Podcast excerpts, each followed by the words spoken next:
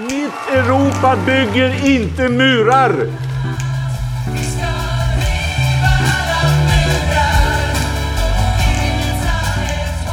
Syftet med de åtgärder som vi nu presenterar är att skapa ett andrum för svenskt flyktingmottagande. Mycket av det som regeringen sa igår ställer ju oss vi positiva till och vi tror också att en del av det kan dämpa trycket. Men vi är fortfarande oroliga för att det inte kommer att vara tillräckligt. Snälla, gör inte det här. Splittra inte familjer. Utsätt inte människor för ännu större risker.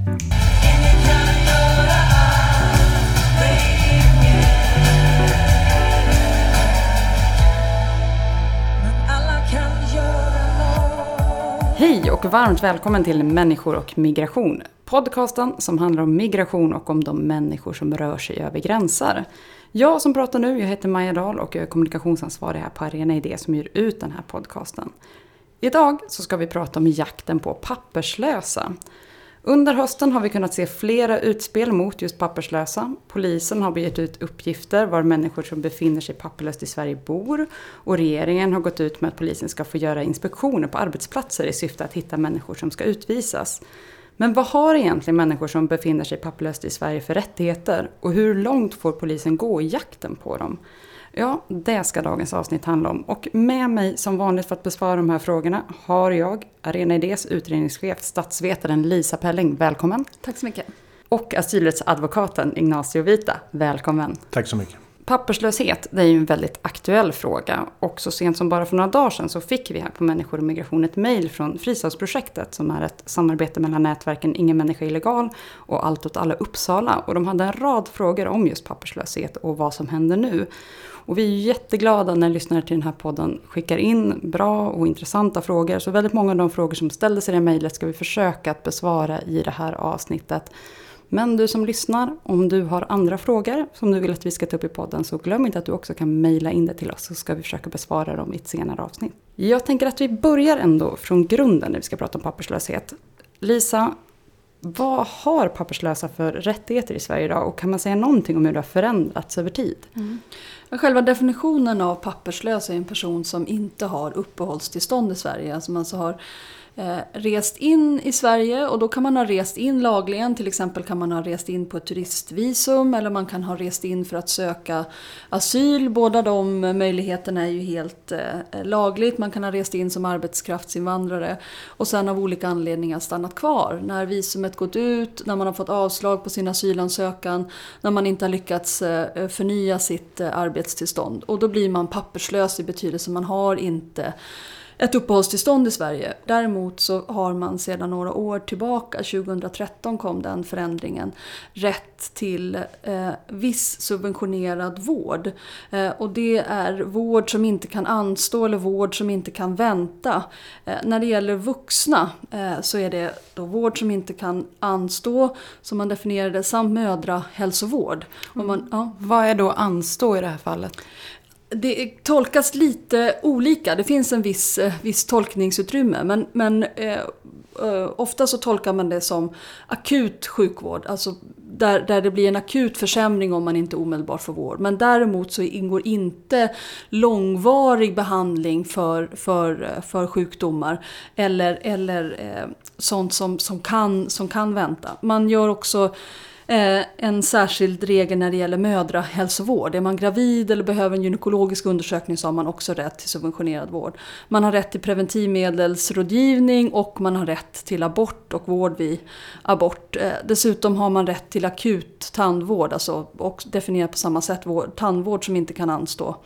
Eh, och så har man rätt till de läkemedel som krävs vid de här vårdtillfällena men alltså inte långvarig medicinering vid kroniska sjukdomar till exempel det ingår inte. Och sen har man rätt till kostnadsfri vård eh, enligt smittoskyddslagen, smittskyddslagen, om alltså man har en, en eh, en, en sjukdom som, som täcks av den lagen. Så det här gäller vuxna.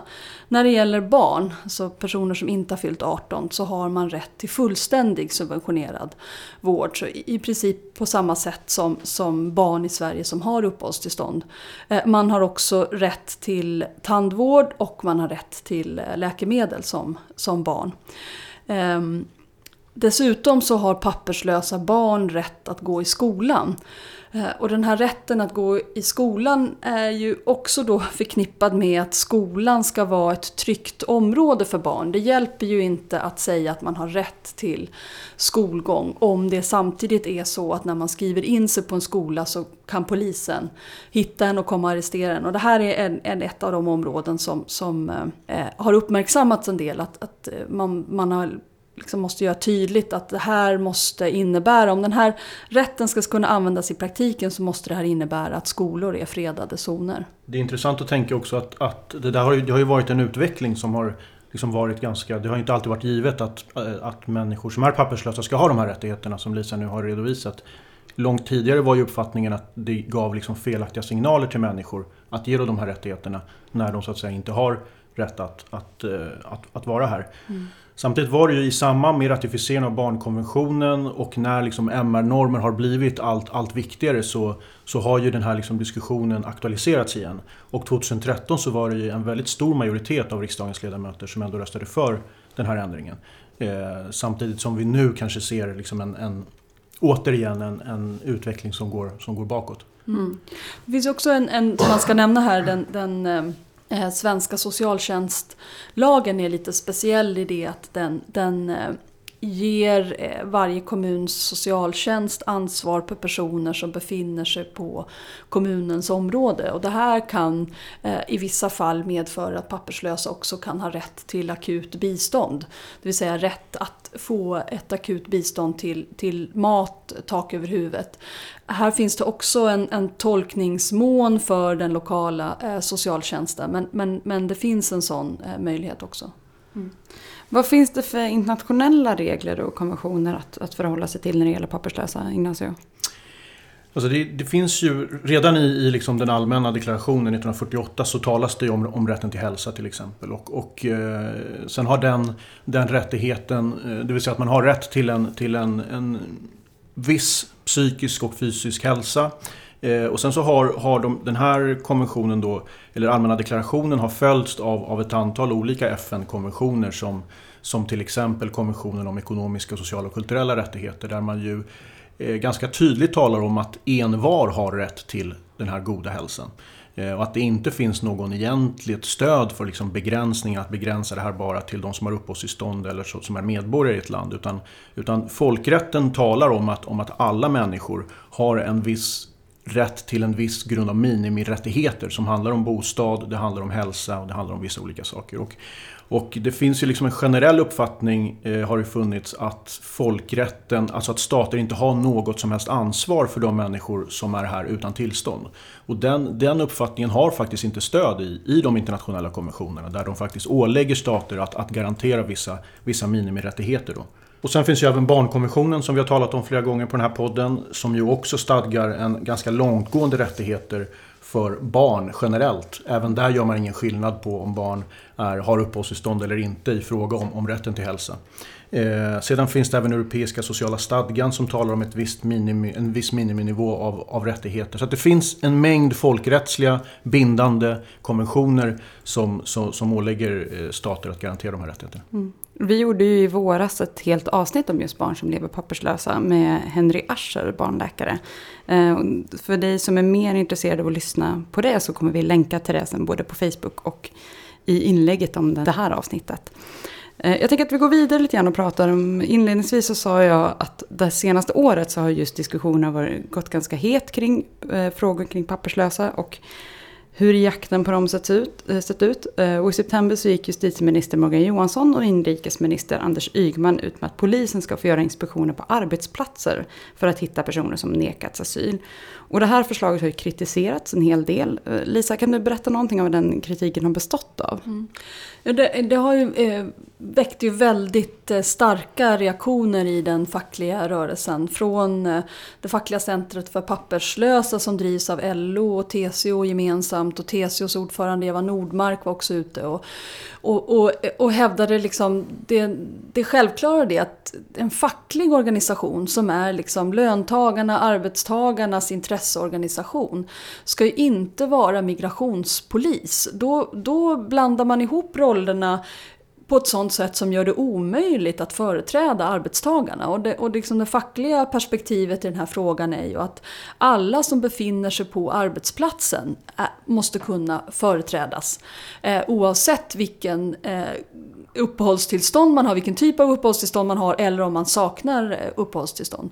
Så man blev väldigt upprörd över den här eh, när, när eh, migrationsminister Morgan Johansson gick ut och bad facket om samarbete i den här frågan. För det skulle vara så att säga att, att våldföra sig på fackets uppdrag och och roll. Och det som förslaget gick ut på som, som Morgan Johansson då som justitie och migrationsminister presenterade tillsammans med Anders Ygeman som, som är eh, inrikesminister i, början, eller i mitten på september handlade om att eh, polisen skulle få genomföra kontroller av arbetsplatser även när det inte finns konkret misstanke om brott, vilket tidigare har varit så att säga eh, regeln.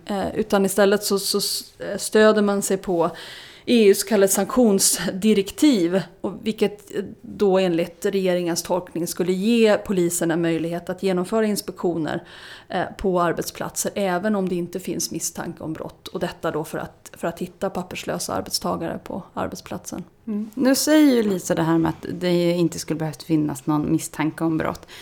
Ignacio, vilken rättslig grund finns det för att det här förslaget skulle, liksom skulle gå igenom? Att man tar bort kravet på misstanke om brott för att göra de här inspektionerna? Det är precis det som Lisa var inne på. EUs sanktionsdirektiv som alltså är ett direktiv som syftar till att eh, arbetsgivare inte ska kunna utnyttja personer som inte har, har uppehållstillstånd här. Och då har man, ger man, eller uppdrar snarare åt medlemsstaterna att vidta eh, lagstiftning som innebär att man kan göra effektiva och liksom lämpliga inspektioner på arbetsplatser för att identifiera, hitta personer som inte har rätt att arbeta. Och i det här sanktionsdirektivet så ingår också att man ska ha lagstiftning som handlar om att man ska utdöma eh, hårdare straff för arbetsgivare som, som anlitar eh, papperslösa. Eh, så det är själva eh, egentligen eh, den, den rättsliga grunden. Sen i den här Eh, Eh, I, I det här direktivet, jag tror att det är artikel 14, så, så, så talas det just om att man ska göra eh, inspektioner på arbetsplatser eller inom branscher där man misstänker att det finns väldigt många personer som, som inte har uppehållstillstånd. Och att det är det, så att säga, det är någon slags bransch, man, man gör en riskbedömning. Man ska ändå göra en riskbedömning enligt det här direktivet av vilka arbetsplatser som kan tänkas ha personer som inte har rätt att, att arbeta. Eh, problemet är bara att de här, de här riskbedömningarna ska även göras branschvis. Vilket är väldigt liksom generella eh, bedömningar. Eh, och det är det som, som liksom är problemet. Att även om det finns en juridisk grund i sanktionsdirektivet så finns det ju en del andra MR-normer som aktualiseras vid en sån här situation. Till att börja med så är det ju en, en sån här arbetsplatsinspektion är ju på ett sätt, har ju lite karaktären av en inre utlänningskontroll. Det vill säga att polisen går in och kollar om personen har rätt att vistas i Sverige eller inte. Och när det gäller en inre utlänningskontroll då måste det finnas en grundad anledning att anta att en person faktiskt inte har rätt att vara här. Man får inte bara hur slumpvis som helst välja ut en person och kolla om den personen har rätt att vara här eller inte. Så det är den ena saken. Att, att, och det är ju liksom ett skydd, för det är ju det skyddet som enskilda individer har mot en liksom godtycklig polisiär maktutövning. För det, här, det blir ju tvångsmedel att gå in och kräva människor på ID-handlingar. Och det skyddet som alla individer har mot den godtyckliga eh, våldsanvändningen eller tvångsanvändningen från polisen, det är ju att, att polisen måste ha en grundad anledning att anta att jag inte har rätt att vara här. Och det är väldigt svårt att göra det på någon slags bransch... Alltså det blir otroligt, otroligt generellt. Det är den ena. Den andra saken är att de här inspektionerna kan ju också liknas vid någon form av husrannsakan. Så man går in i lokaler, arbetsplatser eh, och, och eh, gör saker där. Och husrannsakan är också väldigt reglerat i Sverige. Det får man ju inte göra liksom för att kolla om det är någon som har begått ett brott eller inte. Man får inte göra det i förebyggande syfte och man får heller i princip inte göra det i spaningssyfte. Det finns ett litet, en, en liten möjlighet till det men, men i, i grunden så, så, så måste en husrannsakan vara, vara ett resultat av att det finns en konkret misstanke eh, om att brott har, har begåtts. Eh, så, att, så att jag skulle vilja säga att den juridiska grunden är något oklar just nu och vi vet inte exakt hur det här förslaget kommer att, att vara. Eh, jag tycker det är själv väldigt märkligt att man, att man har en presskonferens för att bara signalera vad man avser att göra som regering istället för att presentera ett konkret förslag. Det vi vet är att polisen ska få fler möjligheter att göra de här arbetsplatsinspektionerna. Men vi vet inte vad exakt, hur de kommer att gå till och vad som krävs för att de ska få, få äga rum. Men det finns en stor risk till etnisk profilering. Det finns en stor risk att vissa branscher drabbas väldigt hårt för att de har många personer med utländsk bakgrund som arbetar på de branscherna. Och det kan aktualisera liksom en diskriminering som, som är etnisk och som är olaglig. I liksom, eh, så det, det beror väldigt mycket på hur, hur det här förslaget kommer att eh, kommer att utformas. Mm. Tänker jag. jag tänker också att, att eh, Fackligt Center för papperslösa väcker en intressant aspekt och det är hur papperslösas liksom utsatta villkor också sätter press neråt på villkoren på andra på arbetsmarknaden. Och det är ju ofta så att man som papperslös inte har möjlighet att ta ett högkvalificerat jobb. Man jobbar ofta inom yrken och branscher där det redan råder hård konkurrens om jobben, där villkoren redan är satta under press. En sån här möjlighet för polisen att utan förvarning, utan misstanke om brott göra en razzia på arbetsplatsen eh, skapar ju också då eh, en, en, eh, en kultur där man kanske eh, drar sig för att eh, anmäla eh, andra typer av problem. Till exempel att man anmäler, anmäler arbetsmiljöproblem till, till Arbetsmiljöverket. Vilket ytterligare då kan försämra arbetsmiljön, villkoren på de här, på de här arbetsplatserna. Så det här agerandet får liksom följdverkningar, inte enbart för de papperslösa utan för andra som befinner sig på samma, i samma delar av, av eh, arbetsmarknaden. Sen vill jag samtidigt lägga till, det finns ju ett, ett svårt dilemma här och det är väl att, att eh, i argumentationen kring vilken typ av migration vi ska ha till Sverige och vilken typ av migration vi ska ha till Europa så eh, tycker jag att det är viktigt att markera att människor som jobbar här Grundregeln ska vara att människor som jobbar här ska ha tillstånd för det. Så man, vi ska så långt som möjligt ha liksom en legal arbetskraftsinvandring. Det måste finnas vägar för det eh, och en möjlighet att sätta press på regeringar i Europa och i Sverige att genomföra det är ju att se till att arbetsgivare som utnyttjar eh, mm, arbetskraft utan tillstånd straffas för det. För det gör ju det så att säga att de arbetsgivare som anställer arbetskraft som har, har eh, kunnat invandra eh, reguljärt annars får liksom en, en konkurrensnackdel. Men, men det som måste vara principen här är att den typen av inspektioner, den typen av sanktioner måste rikta sig mot arbetsgivaren och arbetstagarens rättigheter måste skyddas i det. Och det, och det aktualiserar igen då hur viktigt det är att facket har som roll att försvara arbetstagarna. Facket kan inte stå på Migrationsverkets på, på, eh, sida, kan inte fungera som migrationspolis. För då, då, då kan man inte ge arbetstagarna tillräckligt starkt skydd. Samtidigt finns det ju en alternativ facklig linje som, som jag tror att många fackliga företrädare också eh, liksom har och det är ju den att, att man vill bli av med papperslösa arbetare för att de sänker ju så att säga, innehållet i kollektivavtalen och de ökar eh, arbetstagares eh, utsatthet gentemot arbetsgivare. Eh, men där är det väldigt tydligt att de fackliga organisationerna, framförallt LO och TCO, genom att ha startat Centrum för papperslösa tydligt har valt strategin att istället för att få bort papperslösa från arbetsmarknaden vara med och stärka deras rättigheter i sin papperslöshet.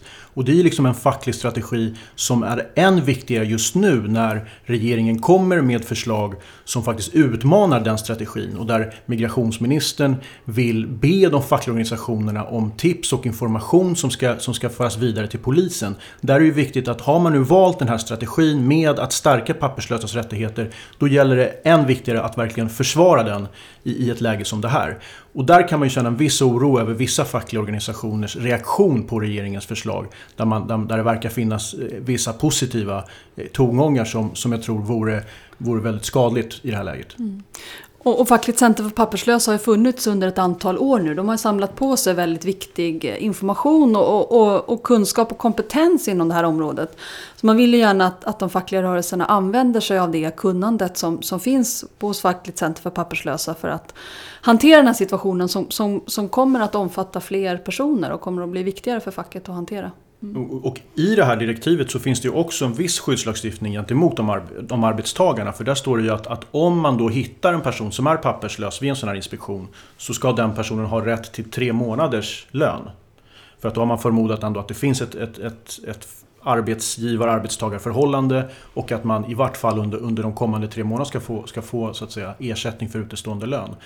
Problemet blir ju än en gång, och det här är inte bara det här är inte det enda exemplet, när regeringen väljer att så att säga eh, öka repressionen mot den här gruppen samtidigt som man inte stärker rättssäkerheten och de, de, så att säga, den skyddsdelen som finns till stöd för, för just arbetstagaren. Utan det blir allt tydligare att de här inspektionerna riktar sig mot, mot arbetstagaren och inte lika mycket mot arbetsgivarna. Mm. Det finns ju en del av förslaget som innebär också påföljder för arbetsgivarna.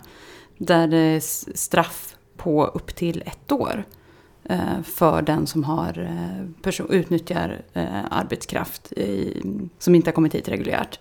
Mm. Kan ni säga någonting om den delen? Kan den få, få någon form av positiv effekt för, för frågorna i stort? Eller är det bara... Jag känner inte till något fall där någon arbetsgivare har dömts för det.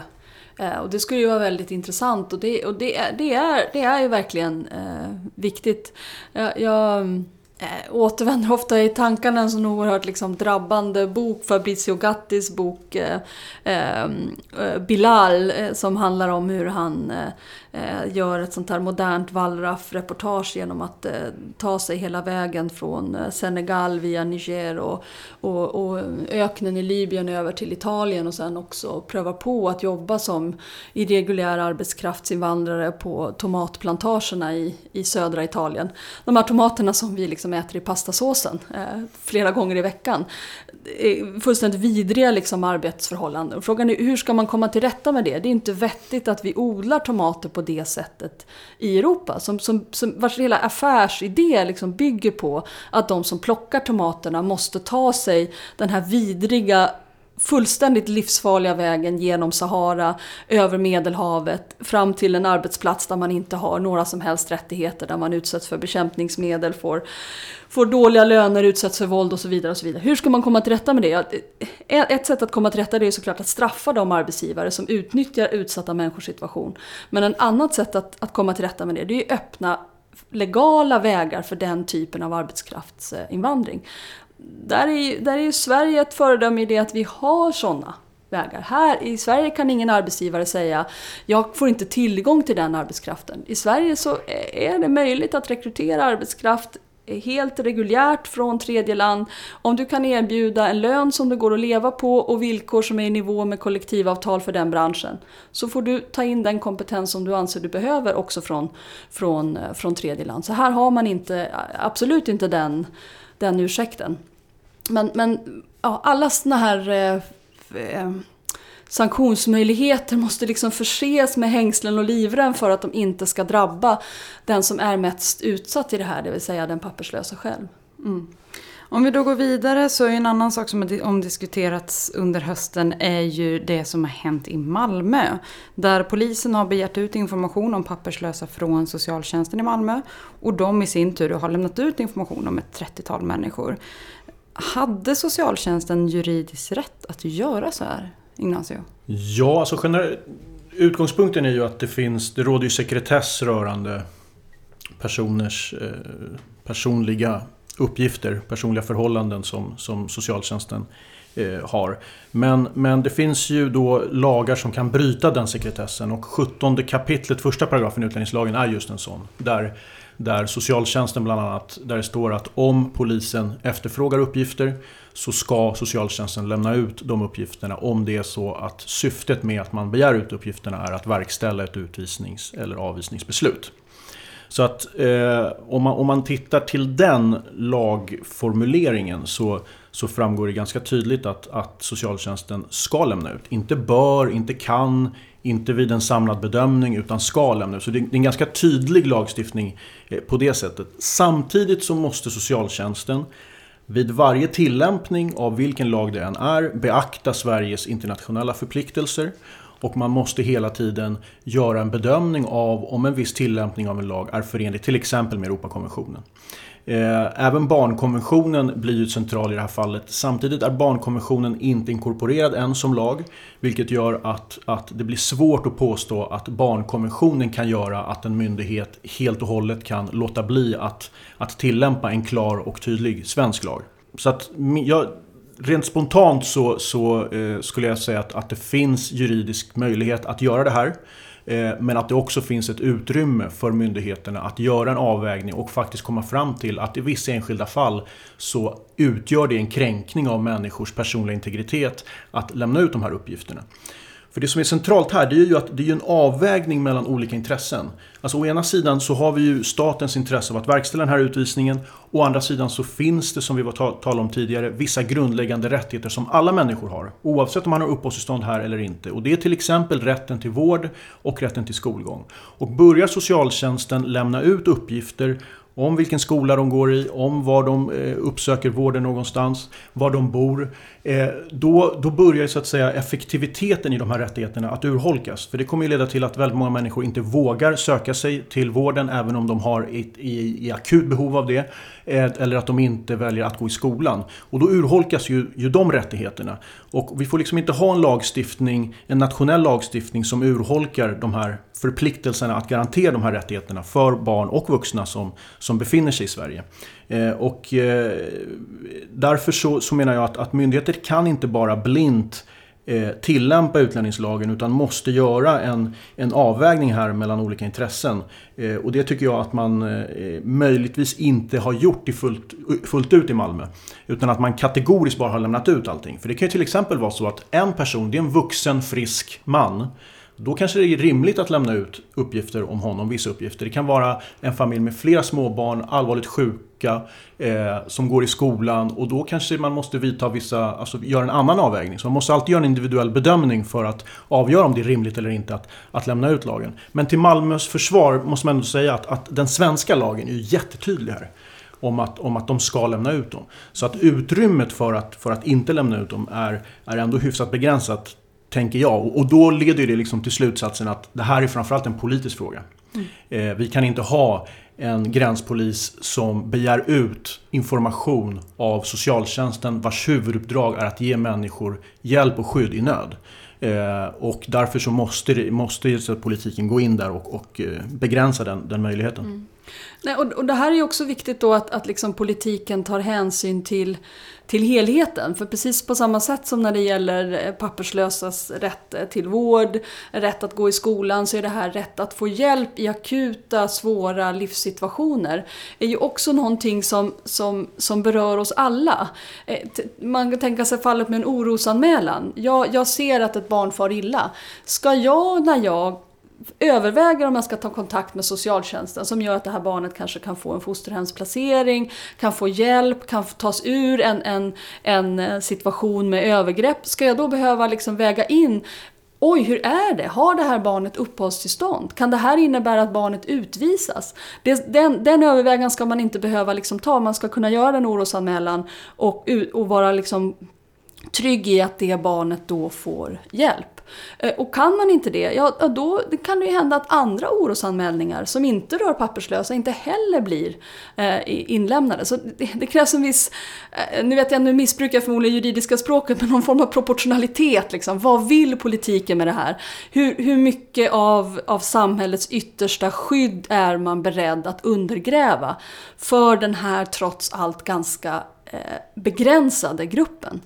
Mm. Men det, det, är verkligen, jag håller med. Alltså, proportionaliteten i relation till nyttan också. För jag tycker att väldigt många av de förslag som nu kommer, både LMA-lagen som ju handlade om att människor ska lämna sitt boende och inte få ekonomisk ersättning så fort de får ett verkställbart utvisningsbeslut. Den här typen av, av arbetsplatsinspektioner och att ge ut information. Alltså det är väldigt repressiva åtgärder som placerar människor i en ganska stor utsatthet samtidigt som jag tror att nyttan med de här åtgärderna är ganska begränsad. Det finns flera som påstår att, att, att det att man att det blir än svårare att hitta personer. Om man nu så att säga, utgår ifrån tanken att de här personerna ändå ska utvisas på ett eller annat sätt. Så gör man det ju bara ännu svårare för sig själv att faktiskt göra det. För man förlorar kontakten med dem, vi vet inte var de är, de kommer inte uppsöka vård och inte, kommer inte gå i skolan. Och till slut kommer det bli ännu svårare att faktiskt verkställa de här utvisningarna. Mm.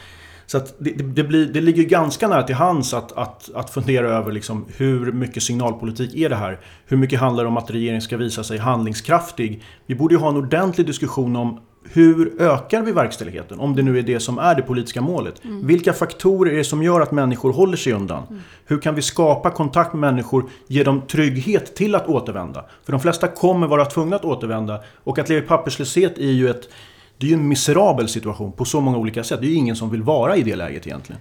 Och därför menar jag att den här politiken är väldigt kontraproduktiv och den skapar spänningar i vårt samhälle och en utsatthet som, som jag tror bara är destruktiv både för verkställandet och för, för politikens legitimitet och trovärdighet. Mm. Mm. Ja, det man ska säga det är väl det som spökar liksom i bakgrunden för den här, de här repressiva eh, åtgärderna är ju det som står i regleringsbrevet för Polismyndigheten och det är precis samma formulering i regleringsbrevet eh, till Migrationsverket. De här myndigheterna ska ytterligare förstärka arbetet med att verkställa avvisnings och utvisningsbeslut i syfte att avsevärt öka andelen verkställda beslut. Eh, och, och, det är inte så mycket att säga om det. Det, det är liksom en, en, en, del av detta att vi har en reglerad invandring. De som får rätt att stanna ska ha rätt att stanna Får man avslag på sin ansökan om att stanna i Sverige och oavsett om det handlar om att man söker arbetstillstånd eller man söker skydd i Sverige, man söker familjeåterförening, får man avslag då ska man lämna Sverige. Men efter det så kommer så att säga hur ska det eh, verkställas? Och då, då kommer man in på, som du säger Ignacio, vad, vad, är mest effektivt? Och när polisen och Migrationsverket de släppte här om veckan en utvärdering av ett försöksprojekt kring det här, när de själva utvärderar så säger de att det som är mest effektivt det är motiverande samtal. Mm. Det är att sätta sig ner med den person, med den familj som ska avvisas och säga okej, okay, nu är läget så här så här går det till, så här har andra gjort innan er, ni kan få det här stödet, vi gör det på det här sättet. Konsekvenserna av att ni inte gör det frivilligt blir det här och det här. När människor inte blir längre tillgängliga för den typen av, av samtal så kan det mycket väl hända att det blir svårare att avvisa. Så det, här, det är inte bara det att en repression som drabbar det skyddsnät som vi alla är beroende av i Sverige. Att se till att barn i vår omgivning inte far illa. Att se till att barn kan känna sig trygga i, i skolan. Att se till att, att människor inte sprider smittsamma sjukdomar. Det, det, är liksom en, en del av det här. Och det andra är att den här repressiviteten inte är särskilt eh, effektiv. Mm. Om vi går tillbaka lite grann till lagarna. Jag tänker att vi kommer, vi kommer prata mer om liksom hur man, hur man eh, ska hantera liksom Eh, Eh, utvisningsbesluten och den delen sen. Men om vi går tillbaka till liksom lagarna och hierarkierna när det gäller mellan lagarna. Du var lite grann inne på det Ignacio, just konflikten mellan då till exempel då socialtjänstlagen och utlänningslagen. Vilken är överordnad om man ska vara så pass krass att stämpla det? Är eh, utlänningslagen här överordnad socialtjänstlagen?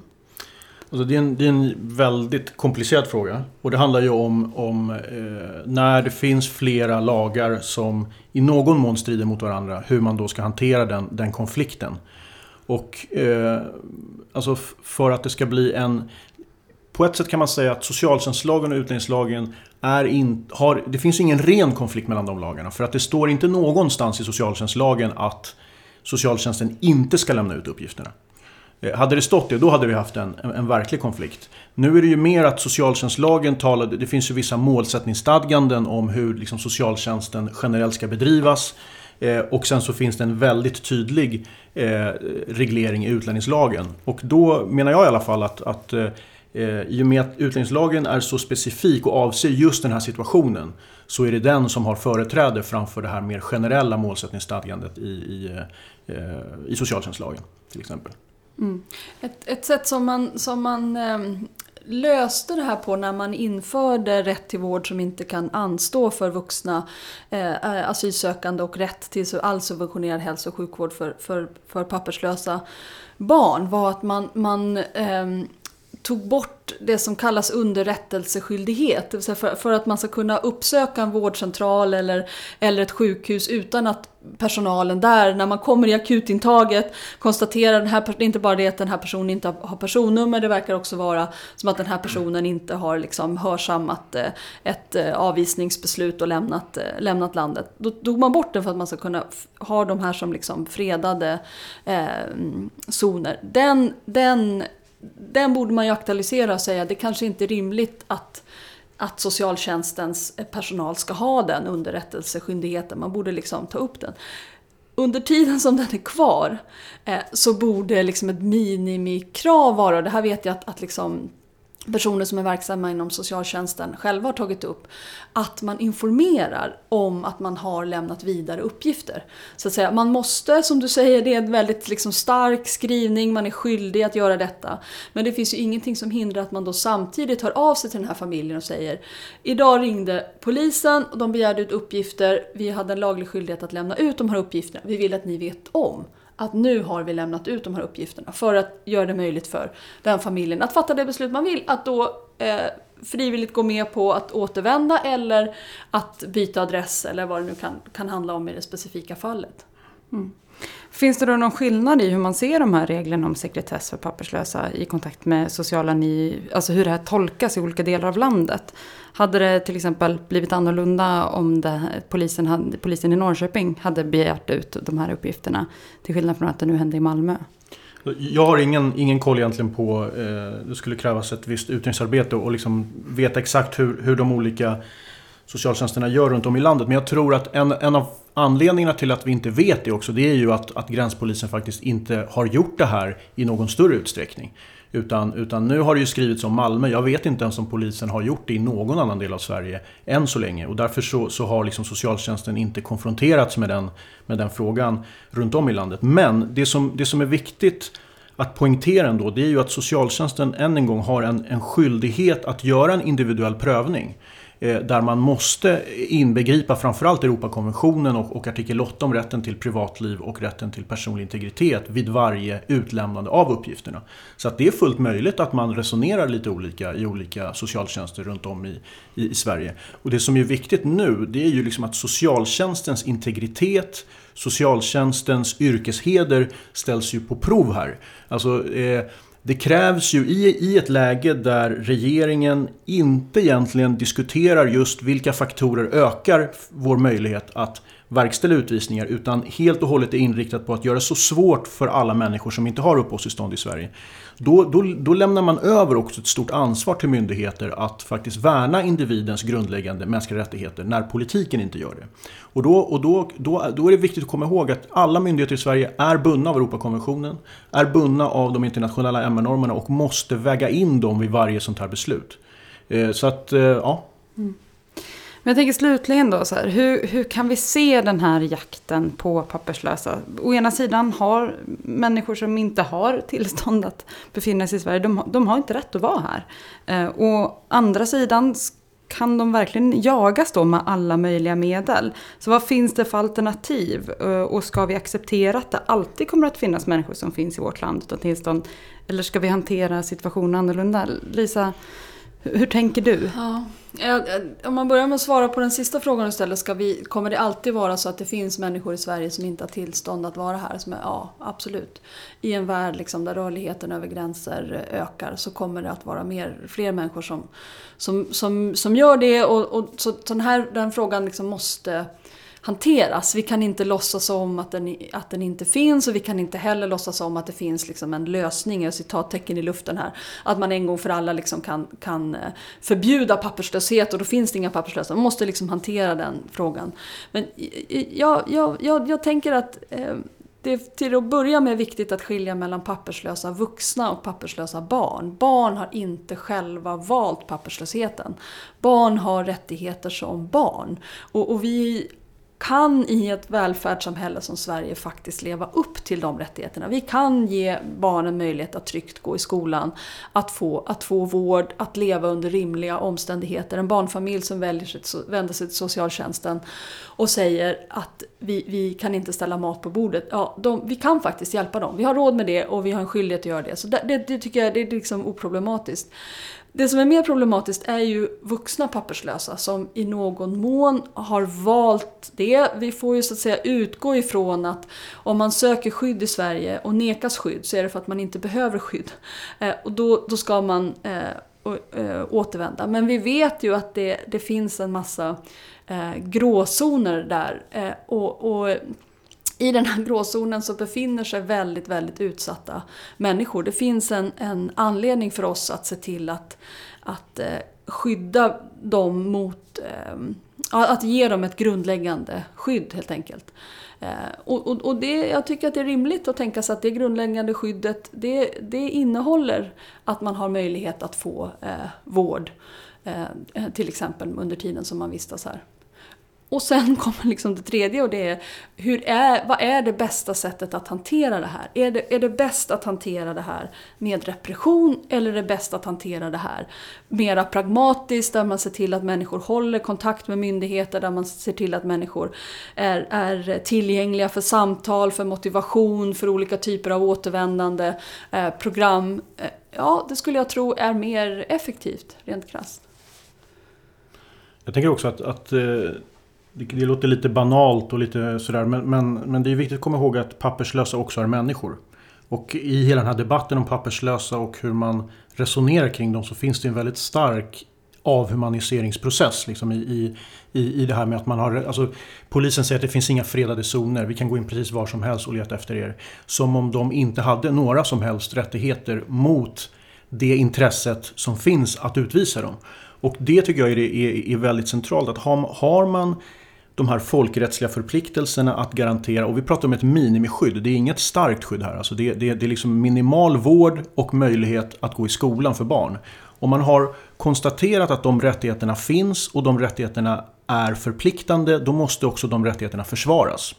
Och då måste man väga intresset av att utvisa de här personerna mot de här rättigheterna. Och det är en fullt rimlig, tycker jag, ställning, ställningstagande att säga att ja, intresset av att utvisa människorna finns, det är ganska starkt, men det finns vissa fredade zoner där vi inte kan gå in och kränka vissa grundläggande rättigheter för att de har de rättigheterna oavsett om de har tillstånd att vara här eller inte. De rättigheterna är inte kopplade till, till liksom något uppehållstillstånd utan är kopplade till deras människovärde. Och, och, och det är ju det som är, liksom, är det centrala, att vi, vi saknar en etisk debatt om människovärdet i kampen och jakten på papperslösa. Och så länge vi inte får en sån etisk debatt så kommer vi ju se väldigt allvarliga tror jag, inskränkningar i deras rättigheter. Eh, och där har tyvärr, får man säga, regeringen ett väldigt stort ansvar. Ett ansvar som de inte tar. Utan de, de signalerar i regleringsbrevet en, en ökning av antalet verkställigheter och så ser vi gränspoliser i olika delar av landet som så att säga på ett ganska aggressivt sätt börjar eh, leta efter människor. Och, och där tror jag att, att eh, vi behöver en, en, en, offentlig etisk diskussion om hur det här återvändandet ska gå till. Mm. Sen har vi eh, tidigare liksom tagit upp om de väldigt eh, liksom omfattande konsekvenser som den tillfälliga eh, lagen kommer att ha. Alltså den, den Eh, eh, tillfälliga lag som förändrar möjligheten att få skydd i Sverige som gäller sedan den 21 eh, juli i år och som också tillämpas då retroaktivt från den 24 november 2015 som bland annat innebär att människor som får uppehållstillstånd som alternativt skyddsbehövande inte längre har rätt till familjeåterförening, alltså inte längre har rätt att återförenas med sin familj i Sverige. Det här kommer innebära att människor som behöver skydd, som har flytt från kriget i Syrien, de kommer hit, de får får skydd men de har inte möjlighet att ta hit eh, sina barn, sin partner. Kanske tvingas ta hit barn, partner ändå till ett liv som eh, papperslös. Eh, för det kan uppstå situationer där en person har uppehållstillstånd i familjen medan andra delar av familjen inte har uppehållstillstånd. Det här är en situation som jag tror att de flesta liksom, människor som lever i Sverige upplever som helt orimlig. Och det här kommer ju, de här orimliga situationerna kommer ju komma in i klassrummen, de kommer att komma in på socialtjänstkontoren, de kommer att komma in i vårdcentralen. Och där kommer en massa människor som har yrkesetik, människor som är läkare, som är sjukvårdande personal, som är lärare, som är, som är socialsekreterare liksom ställas inför väldigt svåra, eh, svåra dilemman. Och där, där eh, tänker jag att, att eh, där, där måste liksom lagstiftarna eh, bestämma sig. Är det rimligt att ha den typen av, av lagstiftning som vi inte tycker är rimlig, som inte kommer att kunna tillämpas. Eh, för det här gör ju också att, att människor då förlorar liksom förtroendet för begreppet eh, irreguljär, papperslös. Ja, menar man med det en, ett barn som har återförenats med sina föräldrar i, eh, i, i Sverige som, som flyr från Syrien? Ja, numera menar man det.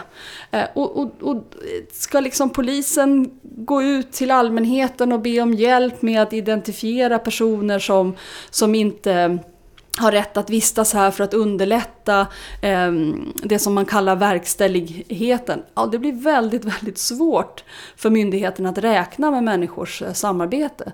Så jag tycker politiken har ett ansvar för att formulera en asylpolitik som har ett liksom folkligt stöd, som människor upplever som, som rimlig, som vettig som genomförbar. Annars kommer så att säga eh, omfattningen av papperslösheten bli större och man kommer att väldigt svårt att, att, att samarbeta med, med eh, att räkna med människors samarbete för att, eh, för att verkställa avvisningar helt enkelt.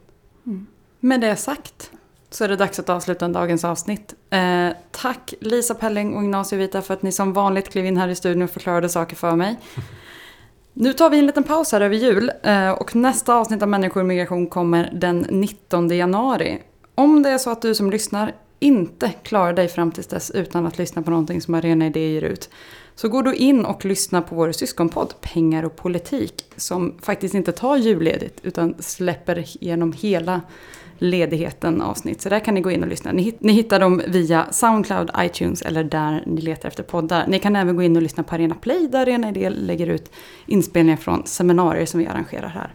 Har ni frågor eller kommentarer på dagens avsnitt så går det jättebra att antingen twittra dem till oss på arenaid eller skriva dem på vår Facebook-sida. Sök bara på människor, människor och migration på Facebook så hittar ni oss där. Tusen tack till alla som har skickat in frågor. Jag hoppas att ni i det här avsnittet har fått svar på dem. Eh, och har ni inte det så skicka in igen så gör vi ett nytt avsnitt med de frågor som ni har. Tusen tack till dig som har lyssnat och ha en väldigt trevlig julledighet om du har det.